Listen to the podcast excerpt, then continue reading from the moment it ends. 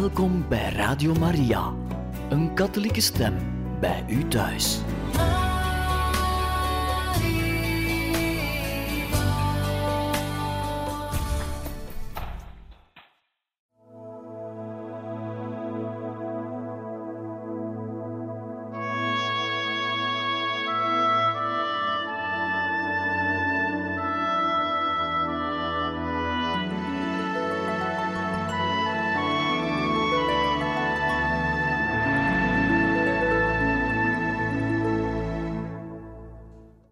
Harte welkom, beste luisteraars van Radio Maria, bij het programma Heiligen Getuigen. We lezen u verder voor uit het boek Mijn Heerlijk Leven, het verrassend geestelijk avontuur van de jeugdige Gabriel Possenti, geschreven door Edmund Burke.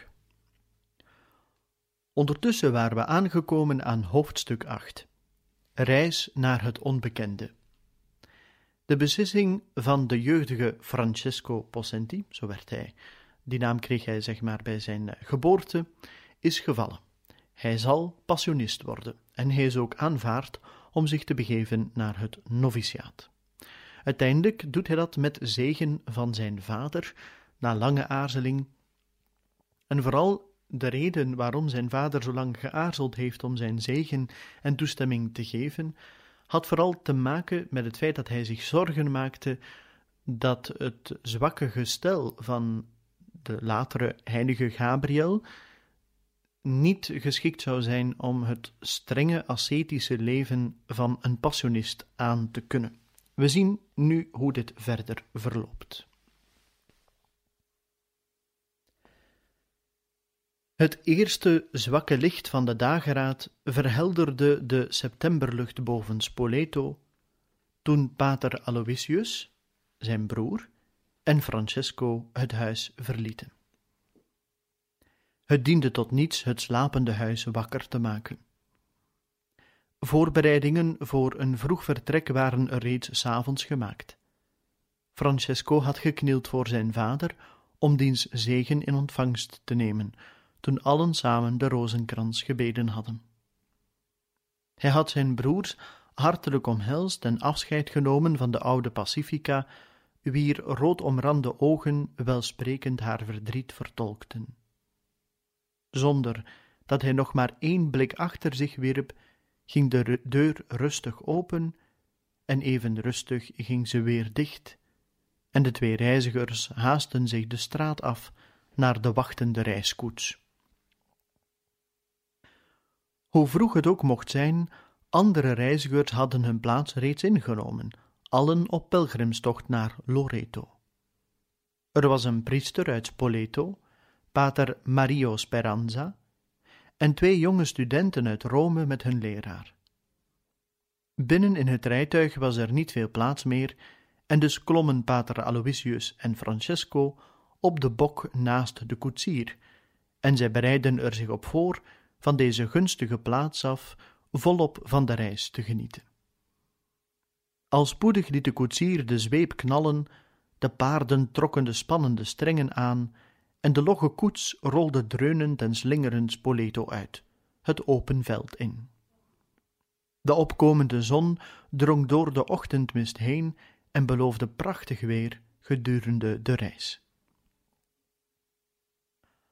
Aanvankelijk leek Francesco zich wel opgeruimd en vrolijk te voelen en praatte ongedwongen met zijn broer en de koetsier. Maar toen ze halt hielden om te middagmalen, bemerkte pater Aloysius dat zijn jongste broer iets van zijn opgewektheid scheen verloren te hebben, evenals zijn gewoonlijk gezonde eetlust. De Dominicaan hield Francesco gedurende de gehele reis scherp in het oog en zijn nauwgezet geheugen heeft tal van kleine bijzonderheden bewaard, die anders wellicht verloren zouden zijn gegaan. Tegen de avond scheen zijn lichte aanval van neerslachtigheid verdwenen te zijn en leek hij weer even blij. Ik geloof, zo herinnerde pater Aloysius zich, ik geloof dat dat kwam om dat we de kerkklokken hoorden luiden voor het komende feest. en doordat we in de gelegenheid waren de zegen met het Allerheiligste bij te wonen op de laatste dag van de noveen ter ere van onze lieve vrouw van Loreto. Na de nacht doorgebracht te hebben in een landelijke herberg, werd de reis de volgende morgen voortgezet. Toen ze eenmaal Recanati voorbijkwamen, zagen de reizigers verlangend uit naar het ogenblik waarop zij de eerste glimp zouden opvangen van de mooie koepel van de basiliek van Loreto, opdoemend in de verte. Toen deze eenmaal in zicht was, viel alle vermoeidheid van hen af en verheugden zij zich al op het spoedige einde van de reis. Maar zij bereikten Loreto niet zo spoedig als ze gedacht hadden. Een plotselinge storm barstte met tropisch geweld boven hen los en de stoffige weg was al gauw omgewoeld tot een zee van modder. De paarden trokken en zwoegden, de koetsier liet de zweep knallen, maar het zware rijtuig zat hopeloos vast. Ze waren gedwongen halt te houden en te schuilen, totdat de storm een beetje was afgenomen, en het duurde verscheidene uren alvorens zij hun weg konden voortzetten. Daardoor was het zeer laat in de avond toen zij in Loreto aankwamen en doorkild, nat en hongerig en stijf van het zitten stegen zij uit de koets om een nachtverblijf op te zoeken. Het onvoorziene oponthoud had al hun plannen in de war geschopt. Loreto was reeds volgepropt met een geweldige menigte pelgrims die alle hoopten deel te kunnen nemen aan de viering van het feest van Maria geboorte. Tevergeefs klopten pater Aloysius en Francesco aan de ene deur na de andere om onderdak, maar zij werden overal kort en bondig afgewezen. Na tal van vruchteloze pogingen vonden de twee vermoeide broers onderdak in een reeds overvolle herberg. Het beste wat de waard kon aanbieden was een kamer die uitzicht bood op het plein voor de basiliek. Er werden stroozakken op de grond gelegd en daar brachten zij noodgedwongen een zeer ongemakkelijke en vrijwel slapeloze nacht door. Impulsief als steeds wilde Francesco onmiddellijk een bezoek aan de basiliek gaan brengen. Met bewonderenswaardig geduld wees pater Aloysius hem erop dat de kerk reeds gesloten was voor de nacht en dat zij daar niets aan konden veranderen. Hij beloofde dat zij de volgende morgen heel vroeg op zouden staan en onder de eersten zijn die er zouden binnengaan. Door de onophoudelijk neerstromende regen gedwongen binnen te blijven, knielde Francesco bij het venster neer en keek verlangend naar de basiliek. Het plein daar voor hem dreef van de in stromen neerstortende regen. Groepen pelgrims schuilden onder de opengaande rijen aan één zijde van de basiliek. Anderen, die niet zo fortuinlijk waren, stonden in troepjes op elkaar gedrongen, door en door nat, somber uitkijkend of de lucht nog nergens zou opklaren. Zij voelden zich echter niet terneergeslagen, want af en toe verhieven zij hun stem om liederen ter ere van onze lieve vrouw te zingen. Eindelijk hield het op met regenen, en de voorzichtige pater Aloysius vond dat het hun de volgende dag tijd zou besparen wanneer ze terstond contact opnamen met hun oom en hem hun aanbevelingsbrief overhandigden. Doch, om de vicaris-generaal van Loreto in de overbevolkte stad te vinden, dat was geen gemakkelijke taak, want het was een drukke dag voor kanonik Aquacotta. Hij was niet thuis, hij was niet in de kerk, niemand scheen te weten waar hij zich bevond. De schemering was al gevallen toen ze uiteindelijk de kanonik gevonden hadden. Hij was de stad uit geweest om te gaan biecht horen bij de zusters op Monteriale. Daar de tijd drong, stelden zij zich tevreden met hem hun brief te overhandigen en namen dankbaar een hartelijke uitnodiging van de kanonik aan om de volgende dag bij hem te komen eten. De volgende ochtend vroeg, de 8e september, traden pater Aloysius en Francesco de basiliek binnen. Terwijl de priester zijn toebereidselen maakte voor de heilige mis, voegde Francesco zich bij een rij bichtelingen om te gaan biechten. Om volkomen te breken met het verleden en zich geestelijk voor zijn nieuwe leven voor te bereiden, sprak Francesco een generale biecht. Ze werd met zoveel overtuiging en degelijkheid uitgesproken dat het naderhand geen enkele maal meer nodig was ze te herhalen. Hij keerde terug naar pater Aloysius, diende bij hem de heilige mis en ontving de heilige communie in de kleine kapel van het huis van Nazareth. Zijn dankzegging duurde lang en was zeer innig. Hij zou daar wel de hele dag in een toestand van volkomen geluk hebben kunnen blijven, wanneer pater Aloysius hem niet herinnerd had aan de noodzaak om te gaan ontbijten. Daarvoor begaven zij zich naar het Jezuïtencollege, waar Francesco zich volkomen thuis voelde en ongedwongen met de pater sprak.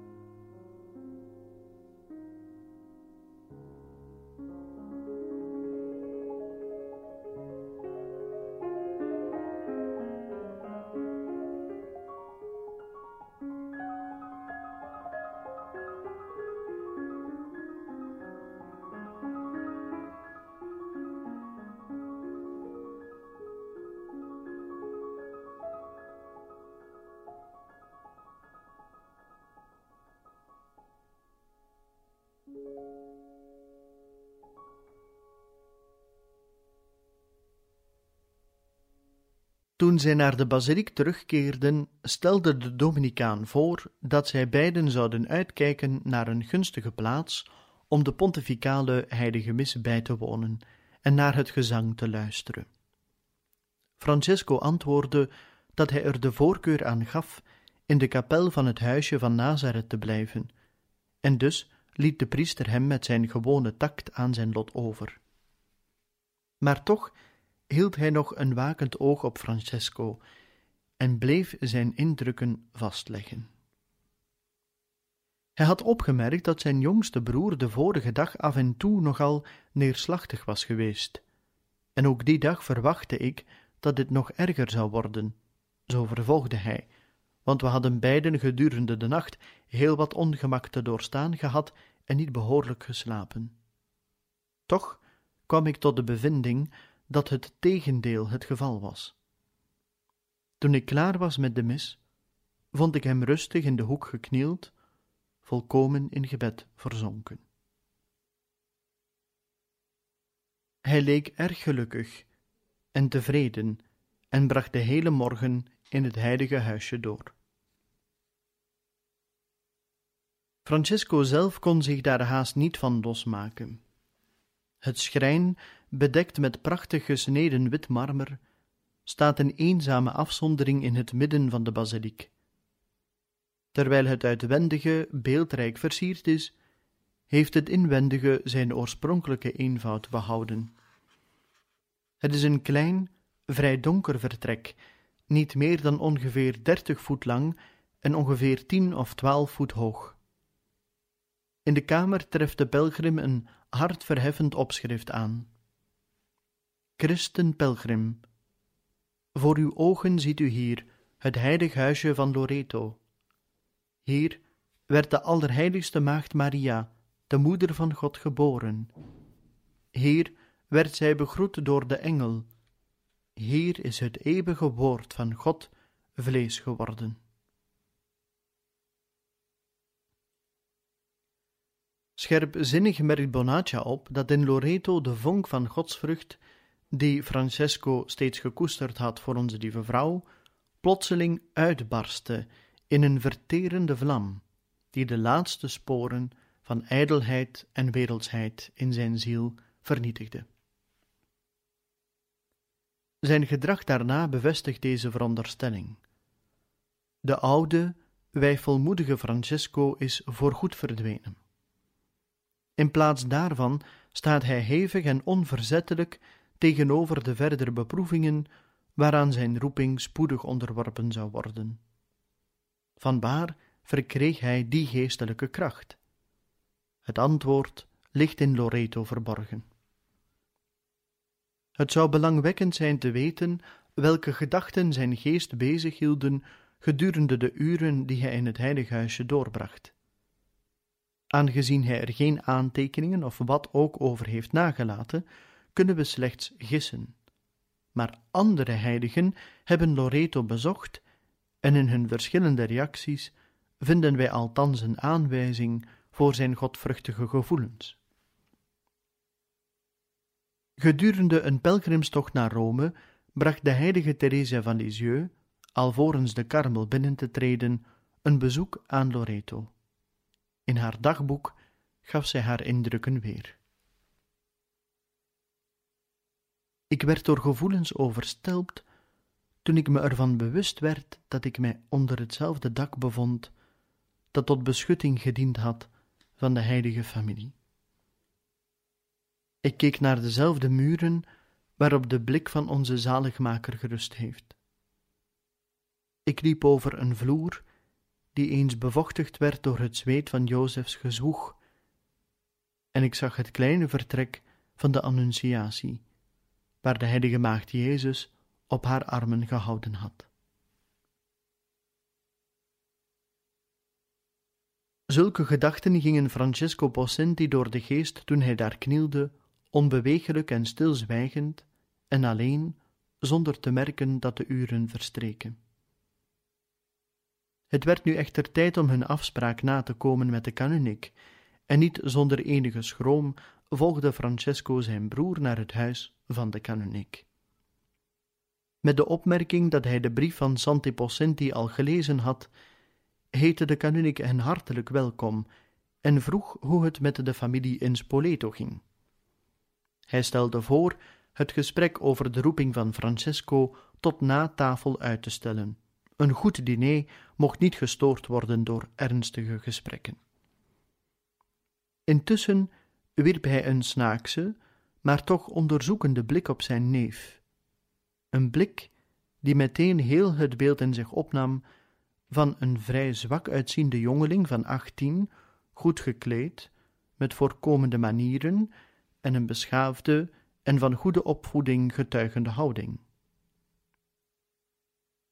Misschien is hij niet sterk genoeg voor de passionisten, dacht de kanunnik bij zichzelf, en besloot deze gedachtengang na het diner weer op te nemen. Toen zij allen geriefelijk gezeten waren, bracht kanunnik Aquacotta het onderwerp te berde.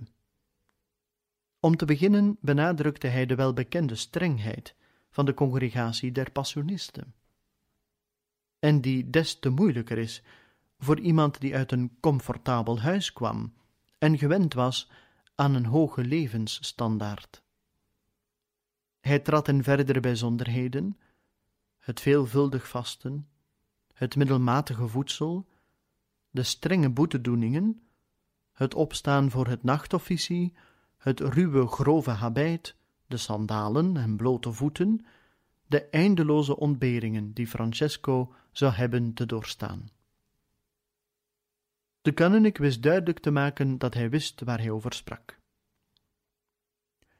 Ik heb eens een paar dagen in een passionistenklooster doorgebracht, zei hij, en ik ben er zeker van dat je het geen twee nachten zou volhouden. Ik zou niet graag zien dat dit idee van je het gevolg is van een plotselinge opwelling van ijver. Ik zou willen dat je ernstig over heel deze aangelegenheid nadacht, zodat je niet het gevaar loopt iets te doen waar je later spijt van zou hebben. In eerbiedig zwijgen luisterde Francesco naar de uiteenzetting van de kannik. Toen deze uitgesproken was, of toen tenminste zijn argumenten uitgeput waren, antwoordde Francesco in het kort dat hij al veel gebeden had en dat hij de zaak rijpelijk had overwogen. Hij was besloten tot de passionisten toe te treden en kon met geen mogelijkheid eraan twijfelen of dit was zijn roeping. Daarmee kwam het nogal moeilijke onderhoud tot een besluit, want pater Aloysius hield er zich blijkbaar buiten. Voor zij echter afscheid namen, nam de beminnelijke oude kanunnik Francesco nog even apart. Hij gaf hem de verzekering dat zijn roeping uitstekend bestand gebleken was tegen het strenge onderzoek waaraan hij hem onderworpen had. Hij beloofde dat hij een volledig verslag van het onderhoud aan Santi Possenti zou doen toekomen, en zeer tot voldoening van Francesco zei hij hem dat hij een woord ten goede van zijn roeping zou spreken. De kanunnik hield zich aan zijn woord. Enkele dagen later was Santi Possenti zowel verbaasd als teleurgesteld dat ook de kanunnik hem in de steek gelaten had. Ik voel me verplicht u te schrijven, zei kanunnik Aquacotta, en u te vragen uw goedkeuring te willen hechten aan de verlangens van uw zoon, want naar mijn mening vertoont zijn roeping alle kenmerken van echtheid.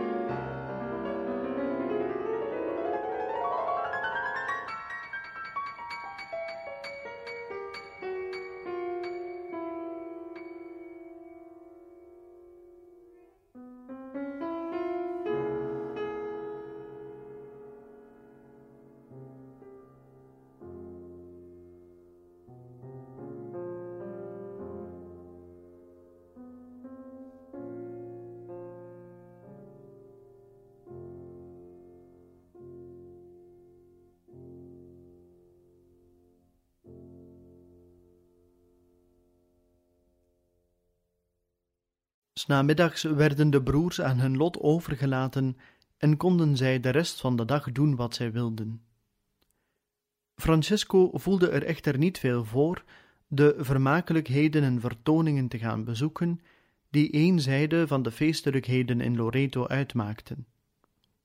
Hij keerde terug naar zijn vorige plaats in het huisje van Nazareth en bleef daar voor de rest van de dag. Hij verliet zijn post pas toen de basiliek voor de nacht gesloten werd. Heel graag had Francesco een reliquie, of althans een aandenken, aan zijn bezoek aan het huisje gehad. Hij slaagde erin voorzichtig een stukje los pleister van de binnenmuur af te nemen en nam dit triomfantelijk mee. Toen hij zijn trofee iets wat uitgelaten aan pater Aloysius liet zien, verkeerde zijn vreugde al gauw in vrees. Met een ernstige uitdrukking op zijn gezicht, alleen verzacht door een twinkeling in zijn ogen, bracht de priester Francesco onder het oog dat het op straffe van excommunicatie ten strengste verboden was om ook maar iets van het huisje van Nazareth mee te nemen. Waarop de terneergeslagen Francesco zo goed niet was of hij diende op zijn schreden terug te keren, de kanunnik te zoeken die met het toezicht in de basiliek belast was, en deze zijn schat weer ter hand te stellen. Ik geloof, voegde pater Aloysius er met veel medegevoel aan toe, dat hij alles ter wereld zou hebben willen geven om het te mogen behouden. Hun vertrek uit Loreto was vastgesteld op acht uur van de volgende morgen, dus waren ze weer vroeg op de been. Pater Aloysius las de heilige mis en Francesco ontving opnieuw de heilige communie. Hij bleef tot de allerlaatste minuut in gebed verzonken en alleen met enige moeite kon pater Aloysius hem ertoe brengen weg te gaan, wilden ze nog op tijd de koets naar Civitanova halen. Ze hadden afgesproken hier een bezoek te brengen aan de familie van hun moeder, de Frisiottis, maar dat bezoek werd niet bepaald een succes. Aanvankelijk vonden alle leden van de familie het fijn Francesco te zien. Zij wilden nieuws horen over zijn studie, over zijn toekomstplannen en weten welke loopbaan hij zou kiezen. Maar toen ze hoorden wat hij van plan was, en dat de enige toekomst die hij onder ogen zag een verborgen leven in een afgelegen passionistenklooster was, waren ze eerst verbaasd en toonden zij zich vervolgens erg kritisch. Met de vrijmoedigheid die nauwe familierelaties zich kunnen veroorloven, namen zij geen blad voor de mond. Hun commentaren werden sarcastisch en afkeurend, en zij namen niet de geringste moeite om te verhelen hoe zij erover dachten. De twee broers voelden dat zij al langer gebleven waren dan hun lief was, en achten daarom de tijd gekomen om te vertrekken. Toen ze eenmaal veilig en wel buiten waren, wisselden zij een veelzeggende blik. Francesco haalde de schouders op. Het was een teleurstellend bezoek geweest, maar ook deze beproeving was nu achter de rug. Toen zij Morrovale bereikten, moest er nog een bezoek afgelegd worden alvorens zij zich naar het Passionistenklooster begaven. Hun oom, pater Giambattista Friciotti, was gardiaan van het Capucijnenklooster in de stad en had hun gastvrijheid voor de nacht aangeboden. Ook hij had een brief van Santi Possenti ontvangen met het verzoek de roeping van Francesco aan een grondig onderzoek te onderwerpen. De schrandere, vriendelijke kapucijn nam zijn neef eens op en besloot dezelfde gedragslijn te volgen die in Loreto door kanunnik Aquacotta gebruikt was. Hij schilderde het leven van de passionist in nog somberder kleuren, de onverbiddelijke regel, de strengheid, de praktijken der boetedoening. De regel van de Capucijnen is hard genoeg, verklaarde hij openhartig. Maar de regel van de Passionisten is nog harder. Kijk, vervolgde hij, terwijl hij tussen vingers en duim Francesco een stuk van zijn pij voorhield. Kijk, zie je deze ruwe, harde pij van mij? Wel, het kleed van passionisten is nog ruwer. Francesco bleek niet in het minst uit het veld geslagen door dat vooruitzicht. Glimlachend antwoordde hij dat hij het graag zelf zou willen proberen en dat God hem de genade zou geven om zich aan de regel te houden. De reizigers bleven de volgende morgen in het Capucijnenklooster. Na het middagmaal bracht pater Giambattista zijn twee neven een eindweegs weg om hun de weg te wijzen naar het Passionistenklooster dat op enige afstand buiten de stad lag. En zo begon het slottafereel van de reis. Met de gebaarde kapucijn in zijn bruine pij, tussen hen in voortstappend, terwijl zijn voeten met de sandalen telkens kleine wolkjes stof van de droge landweg opjoegen. Rechts van hem ging de slanke gestalte van de jonge Dominicaan in de mooie zwart en witte dracht van zijn orde. En links van hem Francesco Possenti, recht toe, recht aan uit de wereld stappend, die hij gedurende zijn achttien jaren gekend had, naar de nieuwe wereld, die achter de poorten van het Passionistenklooster lag. Neem hem nog maar eens goed op, want dit is de laatste maal dat hij buiten gezien zal worden in zijn huidige dracht. De lange reismantel was achteloos over een schouder teruggeslagen. De zorgvuldig gepoetste schoenen waren nu erg stoffig. En van de hupse, zwierig op zijn goed geborstelde, glanzende haren geplaatste hoed tot het keurige gebloemde vest en de zachte zijden das, was hij nog steeds in alle opzichten Francesco Possenti. Maar op zijn gezicht tekende zich een gespannen verwachting af, want dit was dan uiteindelijk het begin van een groot avontuur. En in zijn ogen lag de opgetogen blik van de jonge ridder op het punt op zoek te gaan naar de heilige graal. Want Francesco Possenti voelde dat hij eindelijk thuis kwam. Hij zou zijn waar Maria gewild had dat hij zou zijn.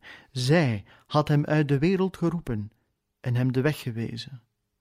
Zij had hem geleid toen hij in het gevaar verkeerde verloren te gaan en had hem langs vreemde paden tot op de drempel van een nieuw leven gebracht.